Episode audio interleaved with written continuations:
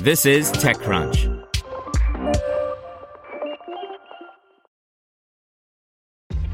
This episode is brought to you by ShipStation.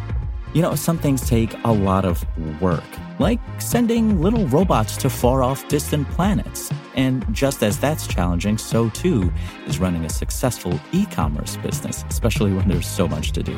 So I want to introduce you all to ShipStation. Now, I love using ShipStation because of its easy-to-use dashboard, which makes managing orders and printing labels a breeze and super smooth. Oh, and the customer service is just out of this world. It's exactly what you need to help grow your business. Sign up for your free 60-day trial at ShipStation.com/technews. That's ShipStation.com/technews. This is TechCrunch. Braxia buys KetaMD to get into remote-delivered ketamine treatments by Haja Jan Camps. Braxia Scientific is a Toronto-based company that focuses on depression, suicidality, and related mental health conditions. Today, the company announced it is buying KetaMD to extend its telehealth prowess and, in particular, to expand its tech-facilitated ketamine-based treatments from its current local market of Florida into the wider U.S. The deal is worth around $6 million, the company told TechCrunch. KetaMD's telemedicine platform provides access to affordable at-home ketamine treatments for people suffering from anxiety, depression, and related mental health conditions. The company's treatments are medically supervised, guided virtually by registered nurses with mental health expertise, and backed by psychiatrists and depression researchers. KetaMD's integration of ketamine and telemedicine is guided by best practices and treatment guidance. With the acquisition of KetaMD, Braxia provides a compelling and differentiated value proposition. KetaMD's innovative technology capabilities provide Braxia the logistics and know-how to offer patient-centric treatments, both in person and delivered through digital telehealth.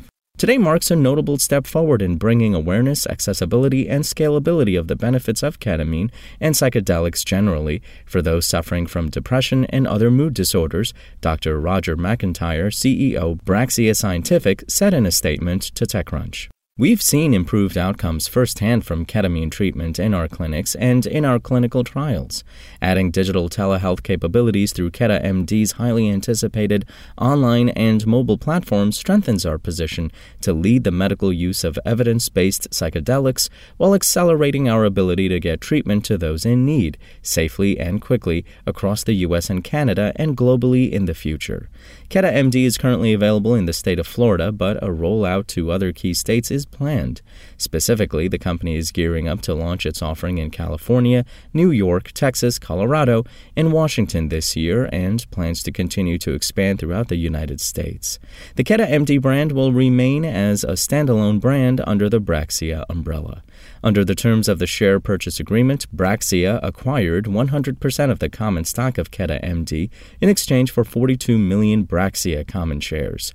After market close, Braxia shares were trading at around $0.049 per share, so the deal is worth around $2 million plus an additional $1 million or so worth of earn-out shares in 5 years based on certain performance targets. The somewhat complex deal is worth a max total of $6.3 million, the company notes. Spoken Layer. To hear everything you need to know about the week's top stories in tech from the people who wrote them, check out the TechCrunch podcast, hosted by me, TechCrunch managing editor Darrell Etherington. Each week we go in-depth on 2 or 3 of the week's top stories from in and around the startup ecosystem, and I'll be joined by the TechCrunch experts who covered them. They tell us why the news is so important and what they think matters most to you, our listeners, whether you're just interested in tech or that's where you make your living. New episodes drop every Saturday morning, so be sure to subscribe to the TechCrunch podcast wherever you listen to podcasts.